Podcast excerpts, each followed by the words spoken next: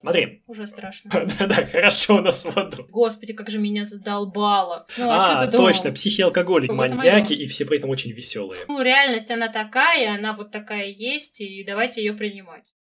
Здравствуйте, с вами книжный подкаст «Вымирающие книгоцерапторы» и его ведущие Илья, Здравствуйте и Анастасия. здрасте. В этом подкасте мы говорим о современной русской литературе и советуем наиболее выдающиеся ее образцы за последние 20 лет.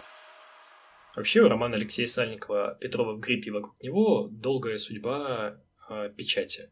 Изначально он был э, напечатан в журнале «Волга», ну, а ты понимаешь, что толстые литературные журналы – это, конечно, почетно, потому что редколлегия э, таких журналов чаще всего э, выбирает качественные тексты, но, с другой стороны, это, конечно, сразу отказать в доступе к э, читательским каким-то головам, потому что кто Почему? сейчас читает толстые журналы? Их читает э, там, два человека из местной городской интеллигенции и, в принципе, ну, на широк- чем-то же эти журналы живут. Конечно, они живут на чем-то, но явно не на широком спросе, потому что у них тиражи маленькие, а если это еще и не московский какой-нибудь э, знамя или еще какой-нибудь крупный журнал, а провинциальный, типа Волги или нашего Воронежского подъема, то там аудитория настолько мизерная, что говорить о какой-то известности, говорить о каком-то признании текста после выхода его в таком журнале не приходится. Ну, в любом случае, это хорошая, как мне кажется, стартовая площадка,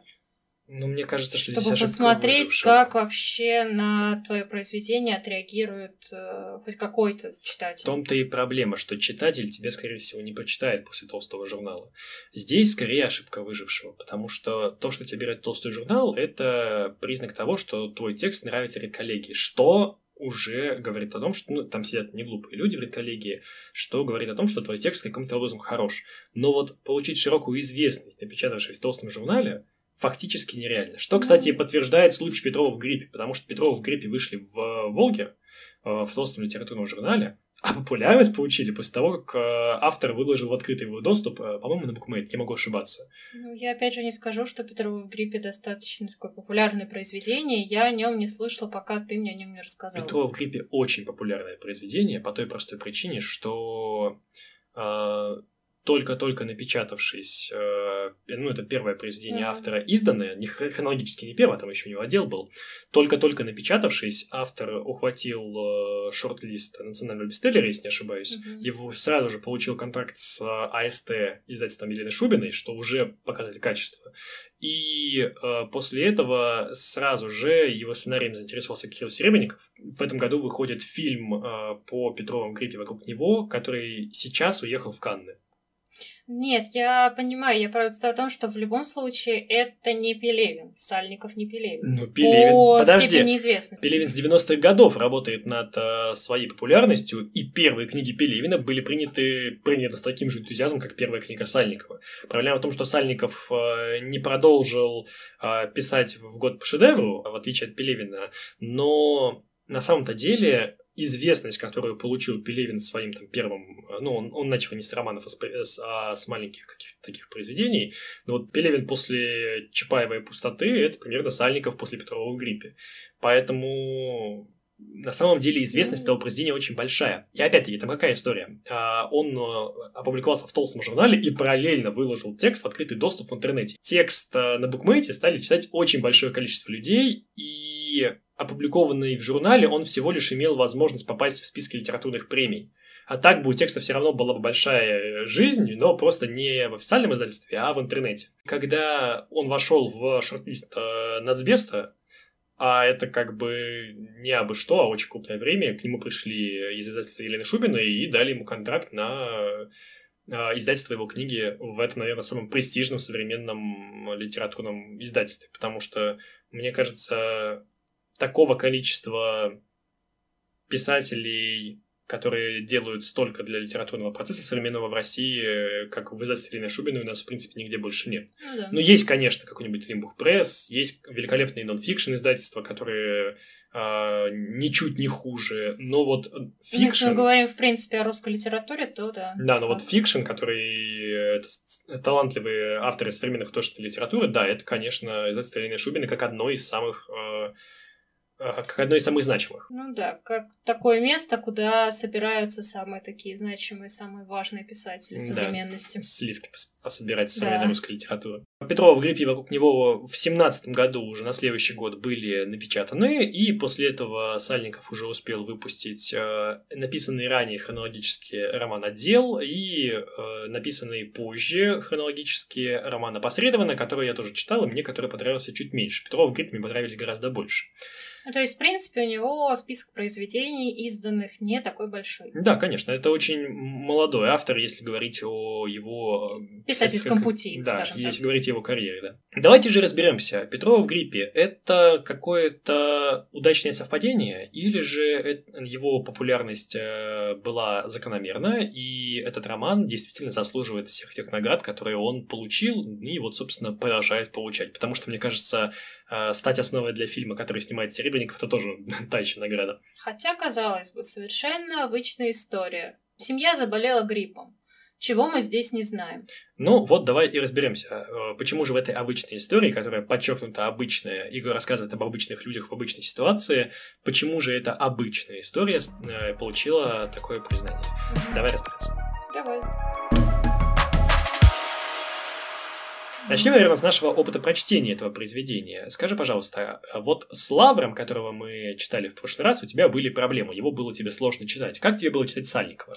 На самом деле, произведение Сальникова мне понравилось очень-очень. То есть там настолько, настолько интересный, необычный слог у автора, настолько необычная манера повествования, настолько вот все как-то, с одной стороны, очень просто, а с другой стороны, все складывается в такую картинку, и вот мне читать было и легко, и просто, и вот я прям кайфовала, когда читала, честно. Да, слог автора, э, скажем, безоценочно необычный, потому что из самых простых, из самых банальных, из самых типичных оборотов Сальников каким-то образом умудряется сделать э, что-то такое необычное, эдакое из заковык. Ну, например, когда главный герой стоит на остановке, она пуста, как в первый день творения. Это отсылает нас к евангельским словам о том, что земля была пуста и безвидна, и сразу делает нам интересный и красивый образ. Так вот, плотность таких образов там крайне высокая. Да, писатель постоянно к чему-то отсылает, но на удивление, вот за все произведение, наверное,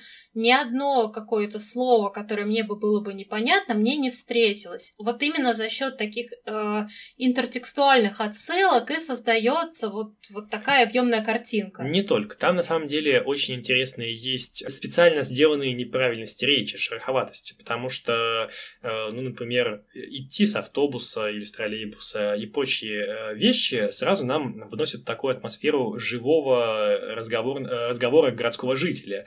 Э, немножко немножко просторечного, немножко не литературного. И вот э, сочетание вот этих вот оригинальных остроумных отсылок, э, легкой иронии автора. Э... Создается, в принципе, такое впечатление, что вот Сальников сидит с нами на балконе, рассказывает какую-то историю про своего товарища, и вот мы его вот слушаем за, за хлеб, он рассказывает, и нам интересно. Я продолжу твою метафору. Он не на балконе сидит, а он к нам в троллейбусе подсел, как главному герою подсаживается сумасшедший в троллейбусе, да, и начинает да. нам рассказывать о Петровых, которые почему-то в гриппе в этот Новый год. Да, только вопрос в том, кто сумасшедший, он или мы. Ну, это большой вопрос, кто там сумасшедший, потому что мне кажется, что в этом мире сумасшедшие все, а автор э, иронически над этим подсмеивается, хотя не уверен, что он тоже э, не является таковым. Поэтому mm. мы об этом подробнее поговорим сумасшедший и обыденный своим сумасшествием. Да, да, да, На самом деле мысль о том, что да, все мы сумасшедшие, все мы в гриппе, и все мы обыденные в своем сумасшествии и грипповании, это, конечно, там основная мысль. Петрову нравится троллейбус, он постоянно катается на троллейбусе, а Петровой нравится трамвай, она не понимает любви да, да, да, Петрова да. к троллейбусам. На самом деле... И там он садится еще так забавно в троллейбус под номером 3 и мчится, как птица тройку у Гоголя. На самом деле, э, что касается там этих троллейбусов и трамваев, это очень важный мотив для произведения, потому что там не только есть позиция, кто на чем катается, Петров на троллейбусе, а Петрова на трамвае, но и на этом э, противостоянии строятся многочисленные отсылки. Мы когда будем в конце говорить про мастера Маргариту, там много что отсылает конкретно на уровне э, средств передвижения. А вот про мастера Маргариту я, конечно, не заметила. А я, кстати, до того, как еще вот дошел до того, что там есть какие-то отсылки на мастера Маргариту, обратил внимание, что сам э, стиль произведения, в котором происходит какая-то веселая чертовщина, хотя на самом деле ничего фантастичного в том, что там происходит, нет, это очень похоже на мастера Маргариту, потому что, с одной стороны, это обычный типичный день, а с другой стороны, там происходит вот что-то наподобие путешествия Воланда с товарищами по Москве, потому что вот герой, который путешествует с своими собутыльниками по Екатеринбургу, а, это примерно то же самое, что и Воланд, который шляется по Москве и устраивает всякие дебоши там постоянно. Ну да, но только здесь у нас дебош все-таки не наш главный герой устраивает, ну, так а и, его товарищ. Так и, и Воланд не главный герой мастера Маргариты, напомню тебе. Не будем углубляться в тонкости э, литературных отсылок и реминесценций, в которые в тексте присутствуют все-таки в большом количестве, а поговорим немножко о сюжете, который на самом деле кажется очень-очень незамысловатым. Да, то есть если в Лавре мы прям большую часть говорили о сюжете, пересказывали, рассказывали, от сюжета улетали в какие-то дальние дали, то здесь сюжет носит такой условный, наверное, характер. Кстати, многие критики критиковали текст за бессюжетность, но на самом Нет, деле... сюжет там есть. Мне кажется, что это не совсем справедливо, да. Да, сюжет-то там есть, просто рассказать его единой линии от начала до конца очень сложно. Ну... Можно условно разделить текст на три части. Да там, наверное, больше можно. Давай просто начнем говорить о героях. И в этом тексте есть несколько героев, каждый из которых рассказывает нам свою историю. Вот первый герой, который... Ну, там... не совсем герой рассказывает, а автор нам рассказывает одну историю, Да, другую. но мы видим мы... эту историю глазами этого героя. Да, но все равно же у нас история идет не от первого лица, поэтому нельзя сказать, а вот... что сам герой рассказывает. А вот, кстати, вот запомни это, что ты говоришь про не от первого лица, я тебе в конце э, очень прикольную идею под, э, подкину. А, смотри. Уже страшно. Э, уже страшно, да. А, роман называется «Петровы в гриппе» и вокруг него, и действие развивается вокруг семейства Петровых. Там есть Петров старший, Петров э, младший, его сын, и их жена Петрова. А, кто... Примечательно, что в этом произведении мы об им, именах героев либо не узнаем совсем, либо узнаем очень вскользь, и то есть имя здесь не играет какой-то большой роли. Это Они тоже все очень важная деталь. Почему так, тоже поговорим позже. Но действительно, даже когда автор рассказывает о сыне Петрова, он его называет не иначе, как Петров младший. Или просто Петров. По-моему, кстати, вот Петрова младшего мы так и не узнаем, как да. зовут. Потому что Петрова старшего мы узнаем, как ну, зовут. Да, но вот мы узнаем также, как зовут Петрову, ну, Петрову, но опять же, вот у нее такое Авторы имя, которое мы можем, не можем даже выговорить. Да, да. Вот да, ты да. запомнил ее имя? Да, я записал себе. А, ты записал. Я вот не запомнила. Я выписал себе.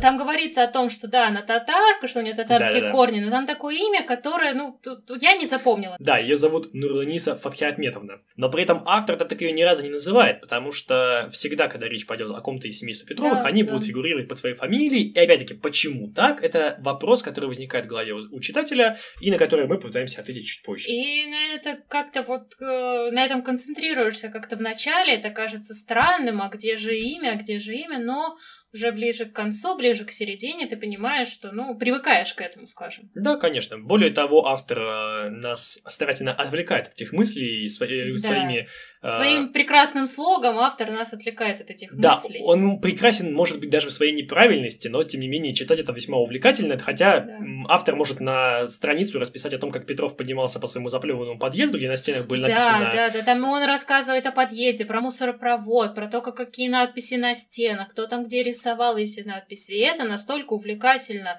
читать, то есть вот опять же, казалось бы, это же ну обычные вещи, ну разве мы с вами не бываем в каких-то заплеванных подъездах, но во всем этом мы не видим чего-то красивого, прекрасного. А тут читаешь, и прям вот душа радуется. Да не то, чтобы это прям прекрасно, но читать-то написано об этом очень, очень интересно да, и захватывающе. Да. Здесь не создается впечатление, когда Пришвина читаешь, и автор внезапно решает на двух страницах леса писать. Да, то есть нет какой-то искусственности, наверное. Да, то есть а есть вот, вот здесь... какой-то обычный простой русский слог, простые русские слова, которыми, в принципе, разговариваем мы с вами. Причем самое, что смешное, он еще и может описать этот заплеванный подъезд, на стенах написано, э, что Маша дура, так, что это будет еще и очень смешно. И вот в этом, наверное, самая большая загадка этого текста, потому что смешного-то в этом ничего нет. Вот, кстати, некоторые критики упрекали текст в излишней чернушности, потому что, ну, как бы так посмотреть со стороны, если прям пересказать, то мир Петрова это какая-то дикая хтонь, э, инфернальная какая-то безнадега, и вообще Свердловск это такое печальное место, где, ну, только что черти не пляшут. Хотя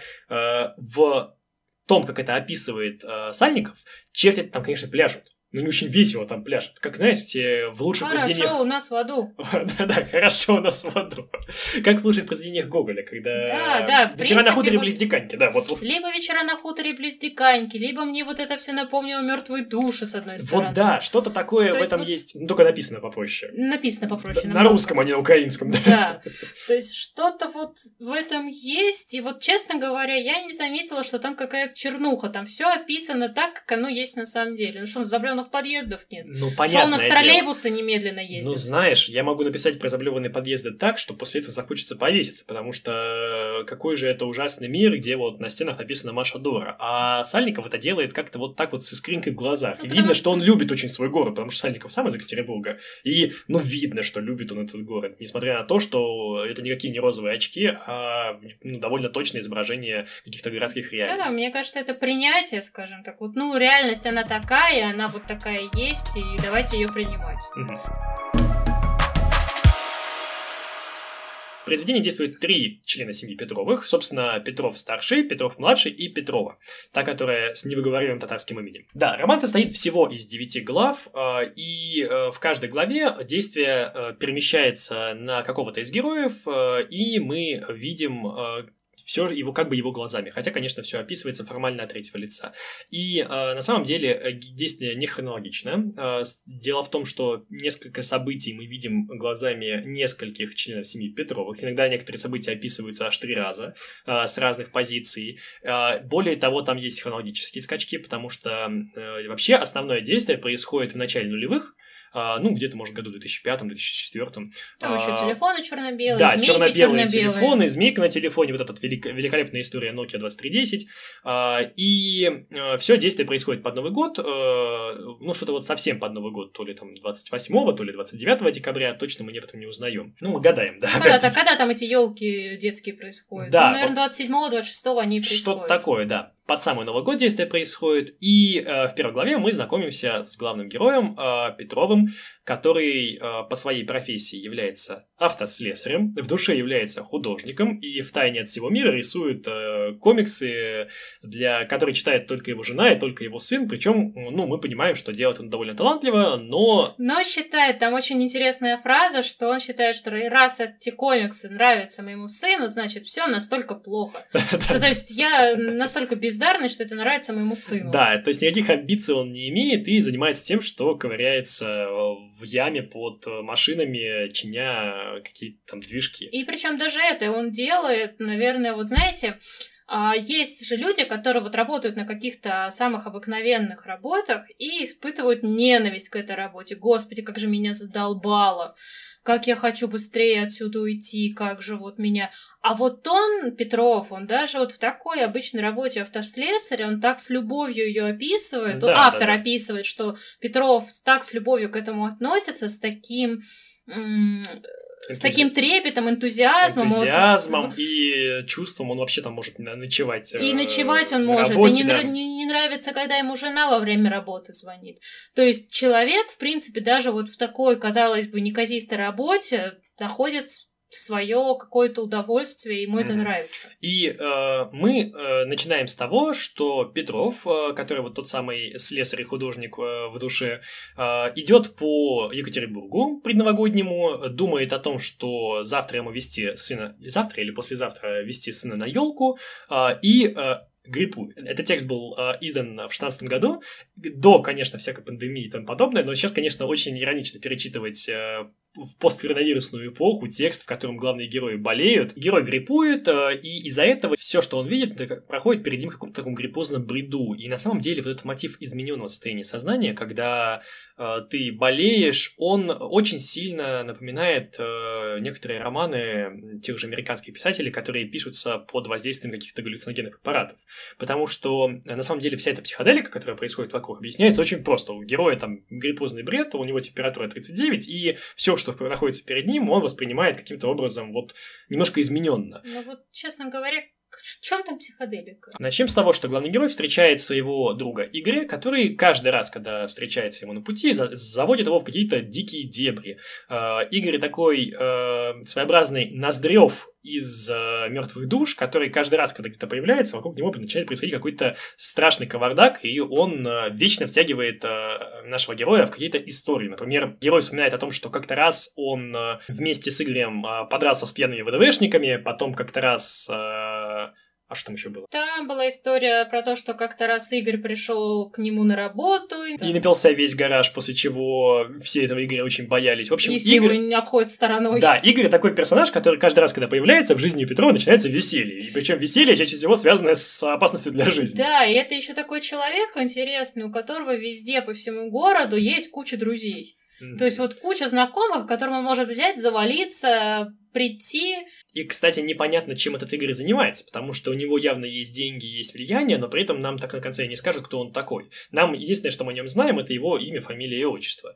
А, так вот, главный герой встречает Игоря и не очень хочет куда-то с ним идти, но не может ему отказать, потому что Игорь это Игорь. Причем Златный он просто его на улице встретил. Там такая комичная история, что Игорь, по сути, с ним... Вот э, наш главный герой едет в троллейбусе, а Игорь за ним на машине гонится. Он заметил его в окно э, троллейбуса и, типа, и машет вы... ему ручкой. И типа, выдернул его, сюда. да.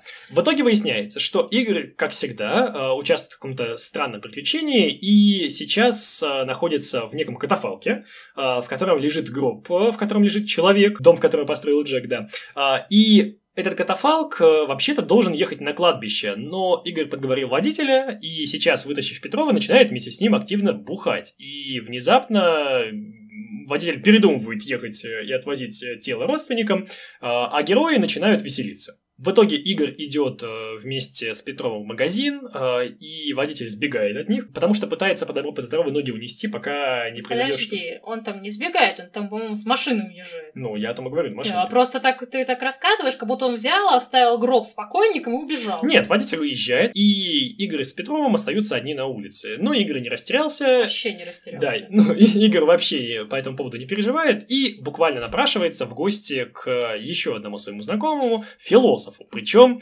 э, напрашивается, это, конечно, мягко сказано, да, он, он просто вваливается к нему, предупредив, что сейчас мы у тебя будем. Самое что главное, ему же никто отказать-то не может.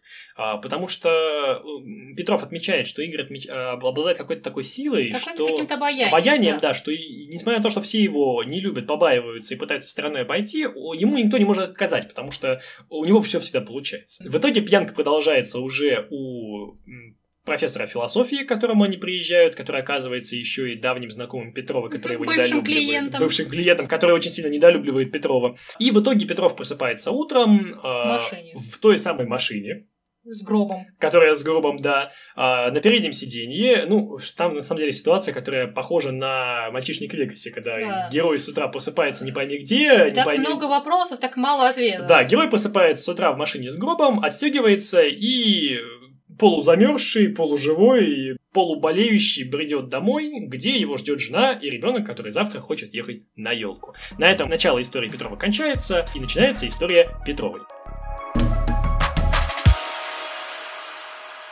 История Петрова, наверное, даже более интересная, чем история самого Петрова, потому что Петрова такая очень неординарная женщина, как оказывается. Хотя, опять же, вот как и сам Петров, который является слесарем и параллельно рисует комиксы, Петрова работает в библиотеке. Это такая серая мышь. Но кто же знал, что Петрова у нас людей режет по ночам? Да, э, как и Петров, который занимается самым обычным делом, при этом э, имеет некую тайную страсть, также и Петрова занимается самым обычным делом, но только ее тайная страсть заключается в том, что она берет нож и режет э, мужиков, которые, как ей кажутся, недостойны жить на этом свете. Да, здесь вот у нас есть история как раз о том, как Петрова э, смотрит за мужем своей коллеги, который является уголовником, и наблюдает за ним, как он себя ведет, что он делает после работы. Она, она думает, следит она за думает, ним. что он, она думает, что он бьет э, свою жену и хочет его наказать. Но на самом деле там не сколько моральный мотив в этом плане присутствует, сколько необходимость, потому что в Петрова иногда просыпается жажда крови, и она ее просто удовлетворяет э, с помощью тех, кто, как она думает, э, недостоин жить. То есть не то, чтобы она такой Бэтмен на службе у справедливости, она просто старается не направлять свою ярость на тех, кто недостоин этого. Да, то есть она и с мужем-то развелась именно поэтому. Да, Там они... такая интересная да, история, скажи. что э, Петров рассказывает о том, что они с женой развелись, и по, по какой причине неизвестно, потому что вроде никто никому не изменял, вроде они продолжают жить вместе, но они развелись.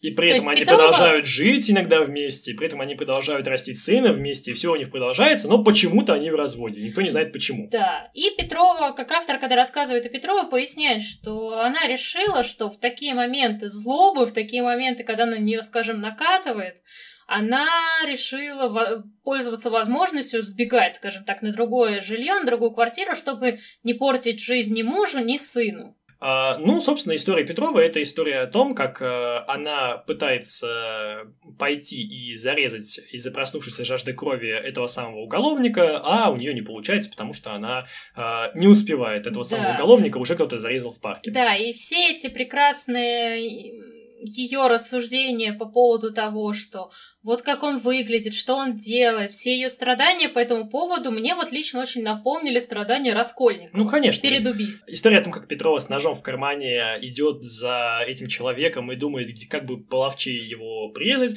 это, конечно, история Раскольникова, который с топором под мышкой ходит и думает, как бы эту э, старуху-процентщицу получше-то почикать. Да, но даже здесь история приобретает какой-то комичный абсолютно ракурс, потому что, казалось бы, вот что веселого в том, что женщина пытается прирезать мужика. Да. А тут такая история, что она идет там где-то по улице, у нее нож торчит из сумки, ребенок у нее спрашивает, а что это такое? Он говорит, это линейка, я учительница математики. Ну, вообще это происходило в троллейбусе, опять. Ну, в троллейбусе. В троллейбусе, в трамвае, прошу Трамвай. прощения. Да, да. да, тут же опять же вот эта вот оппозиция, что у нас Петров катается на троллейбусе, а Петрова на трамвае. Да, и там смешная сцена о том, как э, с ней рядом едет ребенок, тыкает в нее пальцем и спрашивает, тетя, что это у вас? Она ему отвечает, что это линейка. И да. что она учительница математики. Да, то есть, на самом деле, там смешные сцены э, связаны с абсолютно не смешными событиями. И, конечно, воспринимается это все не как чернуха и история про маньяков, а как какая-то очень веселая история. Хотя, как вот вы сейчас можете понимать, история о том, как э,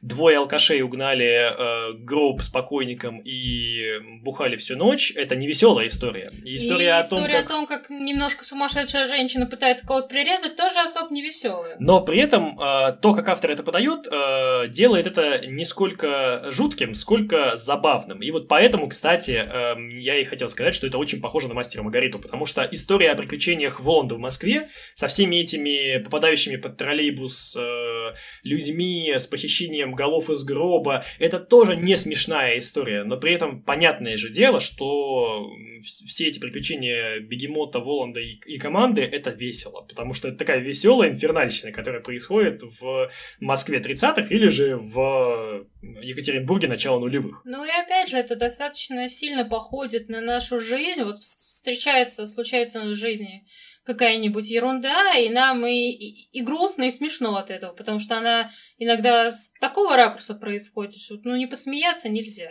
И история Петровой заканчивается на том, как э, она приходит домой, застирывает кровь, которая лилась у нее из носа, и на этом же заканчивается история самого Петрова-старшего. Ну, опять-таки, да, Петрова возвращается домой и встречается там с Петровым, который возвращается со своей попойки, и... То есть вот эта история встречи нам дана с двух ракурсов, да. и со стороны Петрова, и со стороны Петровой. И, опять-таки, она едет домой, зная, что сын собирается на елку в ближайшее время, и вот тут сходятся их два пути.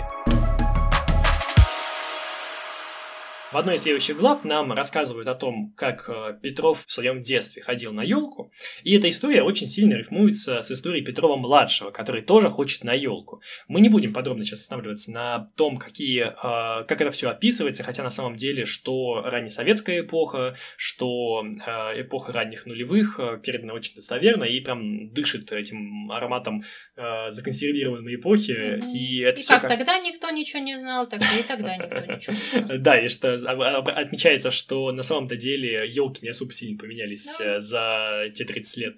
Да а, я думаю, если мы сейчас ходим на елку, ничего не Особенно в Екатеринбурге или где-нибудь в, Воронежском Тюзе, да.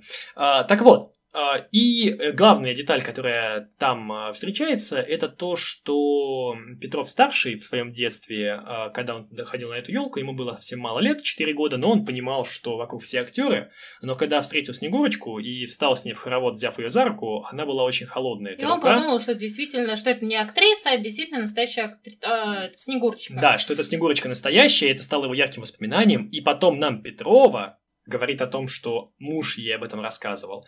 А, и потом а, мы эту историю еще и со стороны той самой Снегурочки, которую зовут Марина, в, в, в третьей... В самой последней главе. В самой последней главе в третий раз эту историю видим. То есть история строится на таком повторе и на показе одного и того же события с разных ракурсов. Собственно, и это дает нам некоторые дополнительные углы зрения. Так То вот. есть таким образом мы, в принципе, видим какую-то историю, наверное, не просто со стороны одного человека, а какую-то более общую, более полную картину картину происходящего. Видимо. Да, и там, конечно, вечная радость узнавания, когда думаешь, а, вот оно в чем дело да, было. Да, и... я прям читала и похихикивала, потому что, а, так вот оно что. Да, да вот постоянно, да. вот особенно во второй части произведения, когда одни события уже повторяются по второму кругу, или некоторые даже по третьему, ты, а, так вот оно что. И история о том, как Петров-младший идет на елку, это, конечно, такой рефрен к истории Петрова-старшего, который также ходил на елку, но Петрову-младшему э, не удается попасть на елку без приключений, потому что он, так же, как и все остальные Петрова, заболевает и лежит с температурой в 39,5. Родители за него волнуются, и в итоге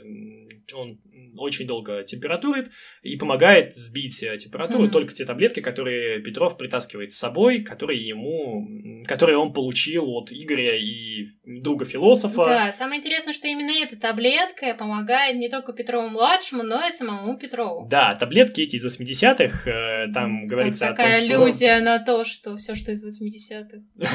Все помогает, а все, что сегодня, все фуфло. Ну, в общем, да, и помогают таблетки. Возможно, дело не то, что они из 80-х, а то, что они из рук Игоря, потому что... Или о том, что они уже настолько преисполнились, что, по-моему, все. И в итоге все-таки Петров выздоравливает, Петров младший выздоравливает и попадает на эту елку. Таким образом, история зацикливается и приходит к какому-то своему завершению.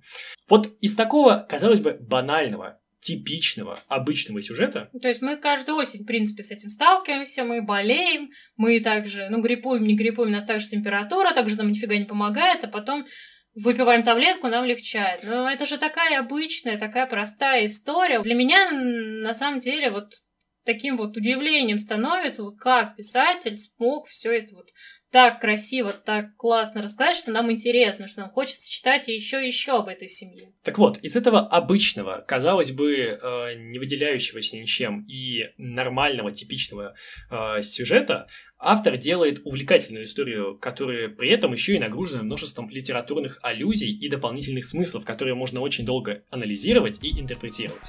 А об этом мы, наверное, сейчас и поговорим. Наверное, тоже стоит начать с того, что и Петров, и Петрова достаточно начитаны. Да, она в силу того, что он библиотекарь, а он в силу того, того что... что ему, в принципе, интересно читать, что он это любит. И он перечитывает какие-то книги, которые нравились ему в детстве. И вот он рассказывает о том, как он это перечитал, на что эти события, которые происходят с ним в жизни, похожи из тех произведений, которые он читал. То есть они постоянно вот используют все это. Да, текст довольно-таки литературоцентричен, причем э, Петров еще и читает довольно специфические вещи, потому что э, он, например, один раз выворачивает цитату из воспоминаний о Гёте, что говорит о том, что ну, обычный автослесарь из Екатеринбурга обладает довольно-таки богатым внутренним миром. Весь текст пронизан отсылками к популярной культуре тех лет, когда происходит действие. Если действие разворачивается в 80-х годах, и это детство Петрова-старшего, то мы там видим и какие-то яркие элементы быта, и студентов, которые подрабатывают на, на, на елках, и кучу э, каких-то отсылок к актуальным явлениям поп-культуры. Например, Петров э, читает иллюстрированный сборник э, с картинками к Звездным войнам. Причем он не знает, что это Звездные войны, но ему но очень он нравится. Он рассказывает об этом, и мы понимаем, что это действительно Звездные да, войны. Да, да, да, да. А если речь идет о ранних нулевых, то там упоминается и Тоттенштейн, упоминается и... Да, мультфильмы, которые в принципе, даже мы смотрели Да, и детстве. черепашки-ниндзя упоминаются, Да. и, и Петров-младший идет на елку в костюме ежика Соника, Соника, да. да. Петрова там рассуждает о том, как же ей не нравятся эти мультфильмы про черепашек-ниндзя, потому что в каждый раз в конце все эти четыре черепахи накидываются на Шредера, Шредер не может дать им отпор. То И есть, что они, даже когда смотрят на пасмурное небо, говорят о том, что, видимо, в этом виноват Шредер, и так в Да, итоге все и оказывается. Мне кажется, что речь идет, наверное, о мультфильме из 80-х, Да. который потупее. Потому... Хотя во- вообще, честно говоря, хронологически может быть речь и о мультфильме 2003 года, который более серьезный, но, по-моему, там вот по-моему, таких вот... ну там такого не было. да, что- да, по-моему, речь идет о мультфильме из из 80-х, который у нас Да. как раз-таки в 90-х нулевых крутился. Там есть упоминания э, известных компьютерных игр, например, то, того же Silent Hill.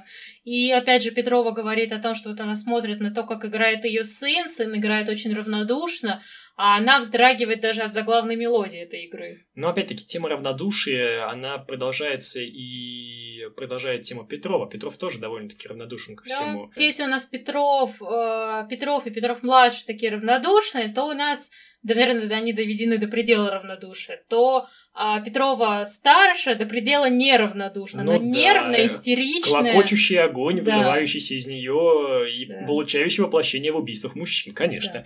А, начнем, а, наверное, с того, что вот эти все отсылки, они носят сугубо такую практическую функцию, создают Мгм. быт эпохи. Да, то есть это не просто какие-то вброшенные фразочки, цитаты, просто цитата ради цитаты, отсылка ради отсылки, а они действительно создают колорит, э, дух времени, то есть мы действительно все это читаем и верим, что да, так и надо. Некоторые тексты напрямую не называются, как, например, «Мастер Маргарита», но, тем не менее, э, если мы проанализируем э, то, что происходит в тексте, мы найдем массу пересечений. Ну, например, известная история о падении под трамвай в «Мастере Маргарите» и о отекновении головы, а потом похищении головы из гроба, перекликается с постоянным упоминанием э, троллейбуса и трамвая в тексте у Сальникова и историей о пропаже покойника, потому что в итоге к- в конце мы выясняем, что покойник, который, э, которого везли на кладбище, в итоге так и до этого кладбища не добрался, он как-то попадает. Понятное дело, что это какие-то явные пересечения, ну и общая атмосфера безумия и, происход- и- всего происходящего, она, конечно, намекает на мастера Маргариту. А, Также, вот мы с тобой когда говорили, ты тоже заметила, что есть в этом тексте что-то джойсовское. Начнем с того, что история о том, как главный герой э, в алкогольных приключениях пытается добраться до дому, и все это действие разворачивается в течение одного дня, это, конечно, история из Улиса Джойса, который и сам отсылает нас к истории об Одиссее, который путешествует в- родной Итаке, где его ждет его сын Телемах. и Там, его- кстати, греческие персонажи-то мелькают. вот я как раз об этом и хочу поговорить. Что это история, которая отсылает нас сначала к Улису, а а потом к опосредованно греческим мифам. А, но не одним Улисом живы. Стоит сказать, что Игорь, который является некой таинственной фигурой, и мы не можем сказать, что он за человек вообще такой, на полном серьезе утверждает, что он является сверхъестественной сущностью. Это происходит в процессе очень бурной попойки, так что мы, конечно, не относимся к этому серьезно, но он заявляет, что поскольку его имя складывается начальными буквами в Аид, то он э, на полном серьезе может утверждать, что он является неким духом этого места, э, духом-хранителем Екатеринбурга. И если мы отстранимся от того, что это был алкогольный бред, И от того, что, в принципе, произведение реалистичное. и посмотрим на это с этой точки зрения, то у этого высказывания возникает много подтверждений. Да. Начнем с того, что Игорь, Игорь такое ощущение, что действительно знает всех. Но во-первых, никто не знает Игоря. Игорь встречает главного героя где? В гробу. Конечно. Начнем с того, что Игорь встречает главного героя в первой главе рядом с трупом. И э, более того, э, там И то, даже... что и Аид, э, он как Аид является перевозчиком души Конечно, в мир мертвых. конечно, конечно, конечно. А, И вот это вот все, вся эта связанность э, Игоря с подземным миром, она есть, потому что э, после этой попойки э, он дает деньги на поминки родственникам этого э, покойника. И в итоге покойник-то оказывается живым. То есть, как бы Игорь, если он является Аидом, и А это он всё- его не довез. да, он его не довез, выясняется, что покойник-то оживает. И, ну, вполне возможно. Кстати, там есть момент такой, что Игорь говорит, что не, меня бы точно не побили. Намекая на свою сверхъестественную сущность. Но говорит, что я только горняков и шахтеров побаиваюсь. И если я не прав, они могли бы меня побить. Но я всегда прав. Что, конечно, намекает нам о том, что горняки и шахтеры, которые копаются под землей, это такие э, постоянные знакомцы Аида, как властителя подземного царства. Что еще, кстати, перекликается с тем, как работает Петров. Петров где все время проводит? В яме. В яме, конечно, под землей. И в первый раз, когда э, Игорь встречается с Петровым, Петров чем занимается? В первый раз э, хронологически. Копается. Копается в земле, он вскапывает грядки, а Игорь смотрит за ним э, с другого участка.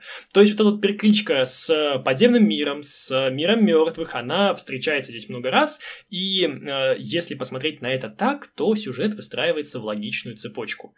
Почему Игорь благодарен э, главному герою, и вообще с чего бы Игорю дружить с нашим обычным типичным человеком, если Игорь реально сверхъестественная сущность? Ну, там потому что он, я так понимаю, маленький Петров спас Ма- Марину его сына. Ее да, сына. маленький Петров, встретившись на елке с э, Снегурочкой, той самой, которой руки холодные, С здесь- будущей женой Игоря. она от него потом сбежала, потому что не хотела ему жизнь портить. Он э, повлиял на ее решение делать аборт. Она посмотрела в глаза этому ребенку, который стоял рядом с ним. Он показался ей очень похожим на Игоря, молодого Игоря. Да, Игорь намного старше э, главного героя по сюжету. Но, опять-таки, если он... э, Я... Сколько ему лет? Да, если он Аид, да, то понятное дело, что он, в принципе, бессмертная сущность. Да, потому А. что вот если он старше его намного, то как же он может так много бухать? А, кстати, там он же не пьянеет. Он не пьянеет? Да. Я о том и говорю, что если Игорь, если Игорь это Аид, то история о том, как маленький четырехлетний Петров встречается с избранницей Аида, с девушкой, которая хочет сделать аборт, и потом в итоге его не делает, это, конечно, история о том, как сверхъестественная сущность благодарна обычному человеку за спасение его ребенка. Потому что в конце, в самом, когда Игорь приезжает э, к театру со своей настоящей женой, у него от него нет ребенка, потому что он, Как он отвечает, что он стерилен? да, он говорит, я почти стерилен. А, Он э, смотрит э, в глаза Петрова и говорит, ты понимаешь, что я мог бы сделать, если бы кто-то из смертных помог мне спасти ребенка? И Петров думает, что он набухался, и что он пьян очень Да. сильно.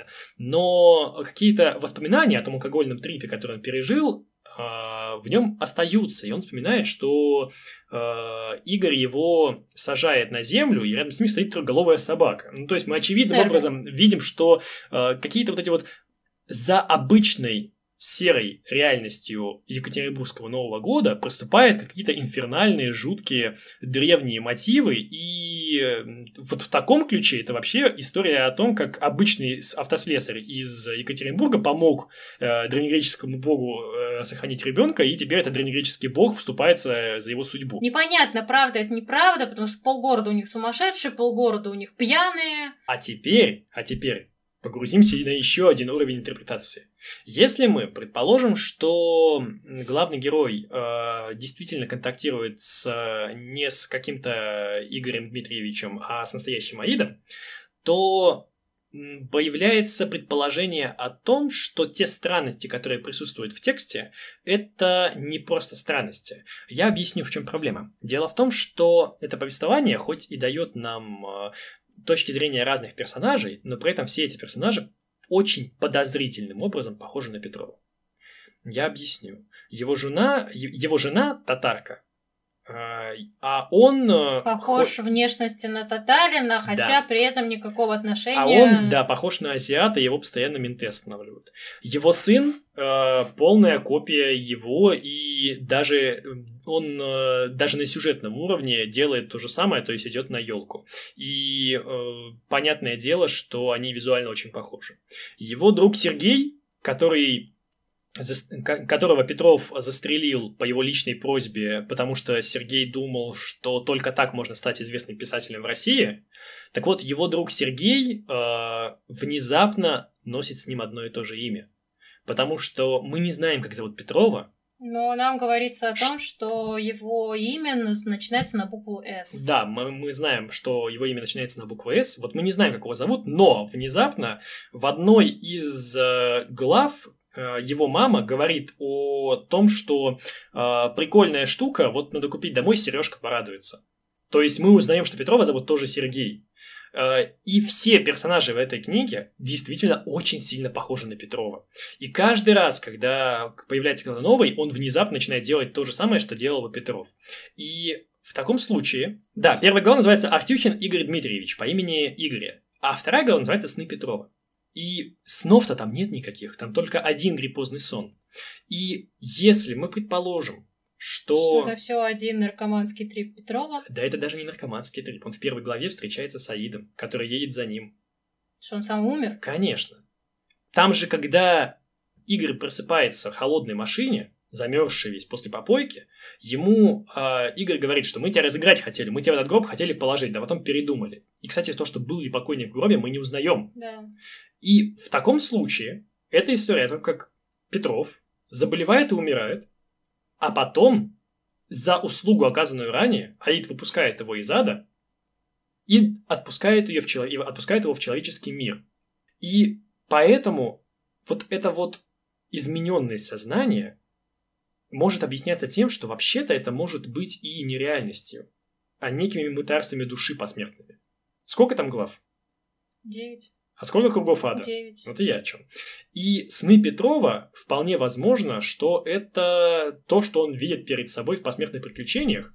С такой точки зрения становится понятно, что те персонажи, которые мы, мы видим, а, Петрова, Петров-младший, а, Сергей, который носит то же самое имя, что и Петров, это все какие-то ипостаси его личности. А убийство Сергея, а, то есть по факту убийства самого себя, а, он же кого убивает, э, когда убивает Сергея? Писателя. Конечно, а он сам кто? Писатель. Но не реализовавшийся. То есть творец, который не реализовался, не реализовался и, и забил да. на свои какие-то творческие интенции. Потому что он даже не пытается издать, он и когда да. в разговоре с Сергеем говорит, что он даже не думал о том, чтобы издать свои комиксы. Да, то есть так, с такой точки зрения убийство Сергея становится сам, писательским самоубийством и отказом от каких-то творческих амбиций. Мы же, в принципе, видим, что многие вещи, что Петров рисует у себя в комиксах, они превращаются в реальность. Но понятное дело, что это не совсем это ненормально, это да, фантастический это не элемент. совсем та реальность. Да, и вот с этой точки зрения мы видим, что возможно, что все, что, все, что мы читаем, это в принципе нереально. А все это является какими-то плодами э, фантазии Петрова.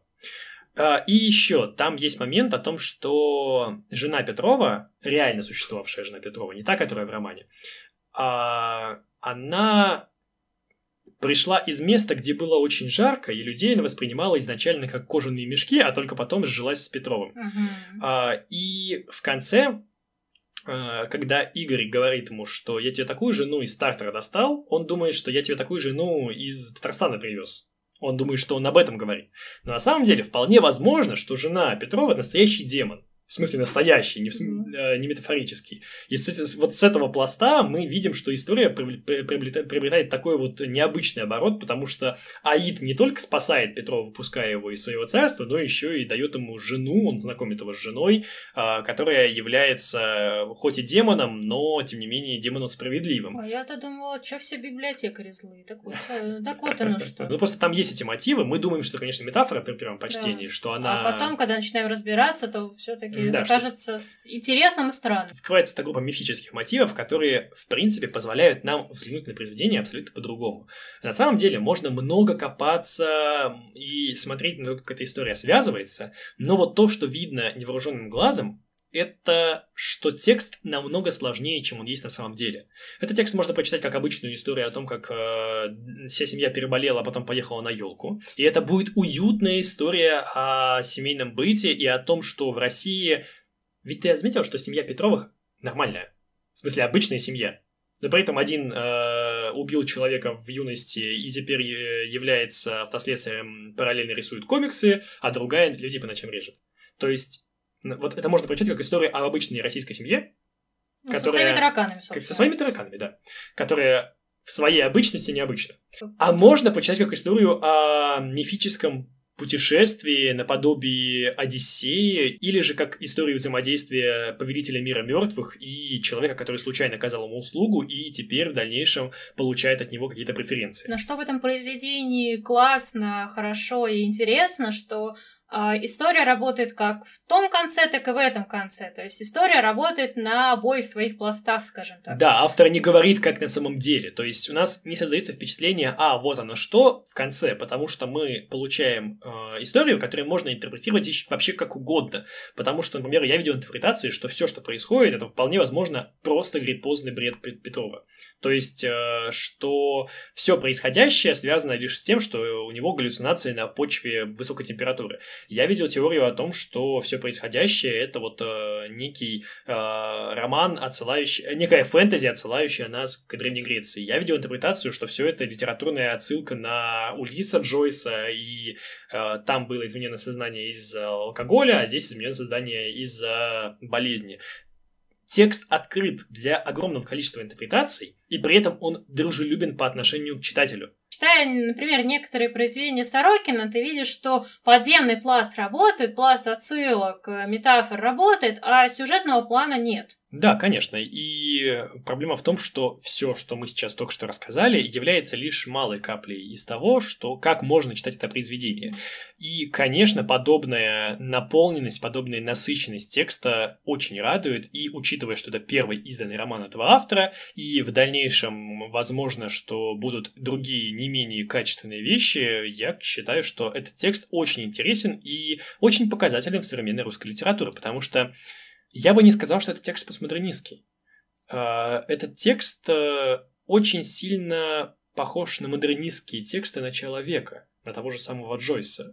А раз так, ну, ни одним постмодерном мы едины, и тот самый Пелевин, и тот самый Сорокин э, не единственное, что есть в нашей современной русской да, литературе. Да. Поэтому я однозначно считаю, что это произведение является ярким представителем современной русской литературы, и вот читая такие произведения, как э, произведение Петрова в гриппе и вокруг него, можно говорить, что русская литература, ну, скорее жива, чем мертва. Ну, на самом деле, не то чтобы я в этом сомневался, но для того, чтобы переубедить других людей, я вполне могу порекомендовать прочитать вам Петрова в гриппе и вокруг него и быть открытым для этого текста. Возможно, он вам понравится, а если нет, то вы можете послушать наши другие выпуски и узнать, какие другие произведения современной русской литературы достойны вашего прочтения. На личном канале Галины Ячуфович э, есть э, такая рубрика. Каждый раз, когда она делает интервью с кем-нибудь, она спрашивает у гостя в конце «Опишите себя с помощью пяти или больше книг, фильмов э, и так далее».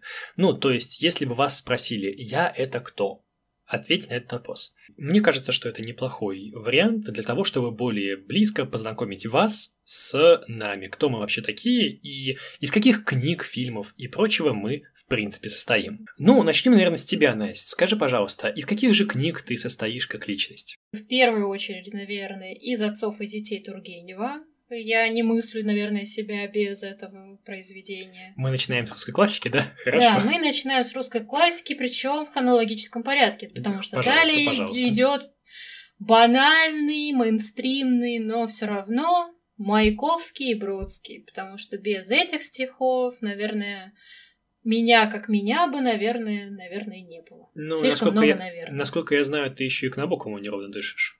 Набоков, естественно. Но Маяковский — это отдельная песня, потому что когда-то я сравнивала Маяковского и Базарова в своей курсовой работе. А если говорить про зарубежную литературу, то это, естественно, «Бит поколения», «Керуак в дороге», как самый известный, «Голый завтрак Бероза», и, наверное, такое произведение, которое мало кто знает, это, это очень малоизвестное произведение «Мы дети станции Зоо» про подростков времен Боуи. А если говорить про фильмы, то, естественно, куда же я-то, да без Ларса фон Триера.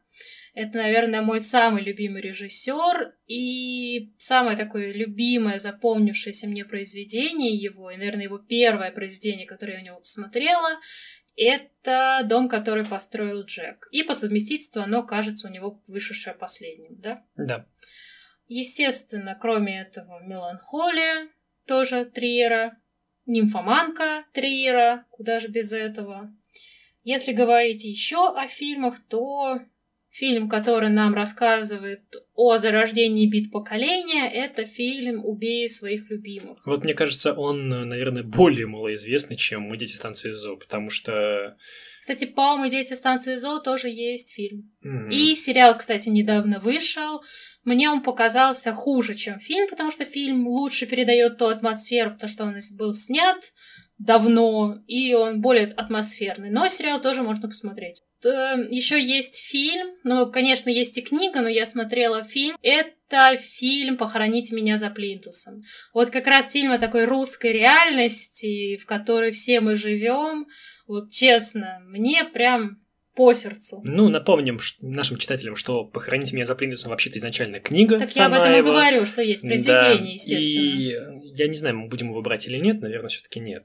И, естественно, куда же и какая же я без бойцовского клуба. Причем как и фильм, так и книга. Это вот одно из моих любимейших, наверное, произведений. Честно говоря, мне кажется, что фильм намного лучше, чем книга. Это, наверное, один из редких случаев, когда такое происходит. Ты потому книгу что... читал? Да, я читал книгу том-то и проблема. Мне книга показалась намного более посредственная, что по выразительным средствам, что по сюжету, потому что то, что делает Финчер с э, повествованием, как он играет с зрителем, как он играет с ожиданиями зрителя, это, конечно, что-то великолепное. Ну, не будь Паланика, не было бы и такого Финчера, на самом-то деле, в этом произведении. Мне кажется, Финчер бы остался бы в истории, сняв бы семь, э, сняв бы исчезнувшую, поэтому, на самом деле, не будь Паланика, не будь бы Финчера, это не совсем правильное ну, утверждение. хватит. Паланик классный.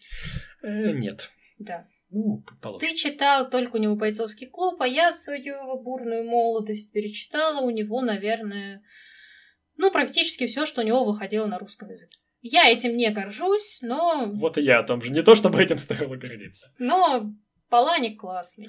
Иронично, что среди всего, что ты перечислила, практически нет а, современной русской литературы, о которой да. мы сейчас говорим, и на самом деле это очень хорошо, потому что я-то как раз-таки современной русской литературы читаю много, а, и вот на таком вот нашем соотношении меня и тебя можно сделать интересный диалог. Да, я больше про зарубежную литературу, про наркоманов, психов, ну, психов и в Петровых очень много. Ну, кстати, поэтому да. мне произведение не понравилось. Ну, а, а что ты думал? точно, психи-алкоголики. Самое... Психи-алкоголики, наркоманы, неуравновешенные люди, и это все к моему. Маньяки, и все при этом очень веселые. Маньяки и все очень веселые. Ну, естественно, это все ко мне. Понятно. Давайте сюда же еще вспомним и Реквием по мечте фильм, и Вечное сияние чистого разума. Это так все там вот... же не было наркоманов. Ну, там были просто неуравновешенные люди. А, ну мне ладно. этого тоже достаточно. Хорошо. А, если говорить обо мне, то мой книжный... Я, конечно, в первую очередь человек книжный, а не кинематографический, потому что у меня, наверное, книжный список будет намного больше того, что я в своей жизни посмотрел. Начнем с того, что, ну, как обычно, все идет из детства, и в детстве у меня был доступ к огромной библиотеке приключений советской, где были Майнри, Джек Лондон, Рафаэль Сабатини, Жюль Верн и прочие-прочие-прочие граждане, которых очень было много, и я прочитал, наверное, все, к чему мог э, иметь доступ, и получил обширные знания о устройстве пиратского брига, о том, какое расстояние парусник проходит от Африки до Южной Америки, и прочие-прочие ценные знания, которые в нормальной жизни никакому человеку никогда не пригодятся. И все эти книги, конечно, были очень интересные и захватывающие, но какого-то сильного влияния на мою личность, наверное, не оказали. А вот из того, что, наверное, оказало на влияние, я могу выделить э, Робинзонаду и, в частности, несколько книг, которые к этой Робинзонаде отсылают. А, ну, понятное дело, что и само произведение Робинзон Круза Даниэль Дефо было для меня очень важным. Я перечитал его раз пять, наверное, в детстве и до сих пор помню почти наизусть. Именно вот в своем первоначальном варианте, без сокращений, с душевными терзаниями Робинзона. А я помню, как я сидела и давилась этим произведением. Мне так оно не нравилось. Меня заставляли в детстве его читать. Ну, это было таким мучением. Мне просто телевизора не было, понимаешь? И, само собой, мне очень нравилось э, произведение Жюля Верна, которое отсылает нас к Робинзона Круза. Это «Таинственный остров», где э, постулировалась э, сила науки, и пятеро главных героев, по-моему, пятеро было, э, буквально из ничего могли построить э, паровоз, э, железную дорогу, ну буквально из говна и палок, они приезжали туда и с помощью знаний химии, физики и геологии устраивали чуть ли не город на этом затерянном острове, где у них не было вообще ничего, потому что Робинзон это был корабль, с которого он все тырил, а вот у них не было ничего. И, конечно, наверное, именно из-за этого у меня такой сейчас интерес есть к научпопу, к нонфикшену и научно-просветительским книгам, потому что это все вот из детства, из Жюль Верна идет. Ну и, наверное, третье произведение из Робинзонада, которое завершает этот цикл, это, конечно, «Пятница» или «Тех «Тихоокеанский лимб» Мишель Турнье, которая О, переосмысляет миф о Робинзоне с точки зрения экзистенциализма и философии постмодерна. И, конечно, для меня меня, девятилетнего, произведение, где Робинзон Крузо вместо того, чтобы бодро наводить порядок на острове, начинает задумываться о смысле жизни и, в принципе, не особо рад тому, что его забирает корабль, конечно, для меня это произведение было очень травмирующим, шокирующим и запоминающимся, но, наверное, повлияло на мою дальнейшую любовь к постмодернистской литературе. Потому что, конечно, в 9 лет читать это произведение не нужно, но когда я перечитал его недавно, я понял, что, ага, вот почему я так люблю Фауза, Зюскинда и Сорокина с Пелевиным. Кстати, вот об этом произведении, собственно, вы могли прочитать в Инстаграме у Ильи. Да, я писал об этом произведении в Инстаграме, когда рассказывал о том, как вообще миф о Робинзоне трансформируется в культуре Европы 20 века. Ну, конечно, в подростковом возрасте в моей жизни был был э, и Гарри Поттер, и Властелин колец, и Хроники Нарнии. В моей жизни, правда, был только Гарри Поттер. Ну и э, давай не будем говорить о том, что ты Гарри Поттера в принципе не читала. Я читала, зачем ты это говоришь? Ты не читала Гарри Поттер, только фильмы смотрела.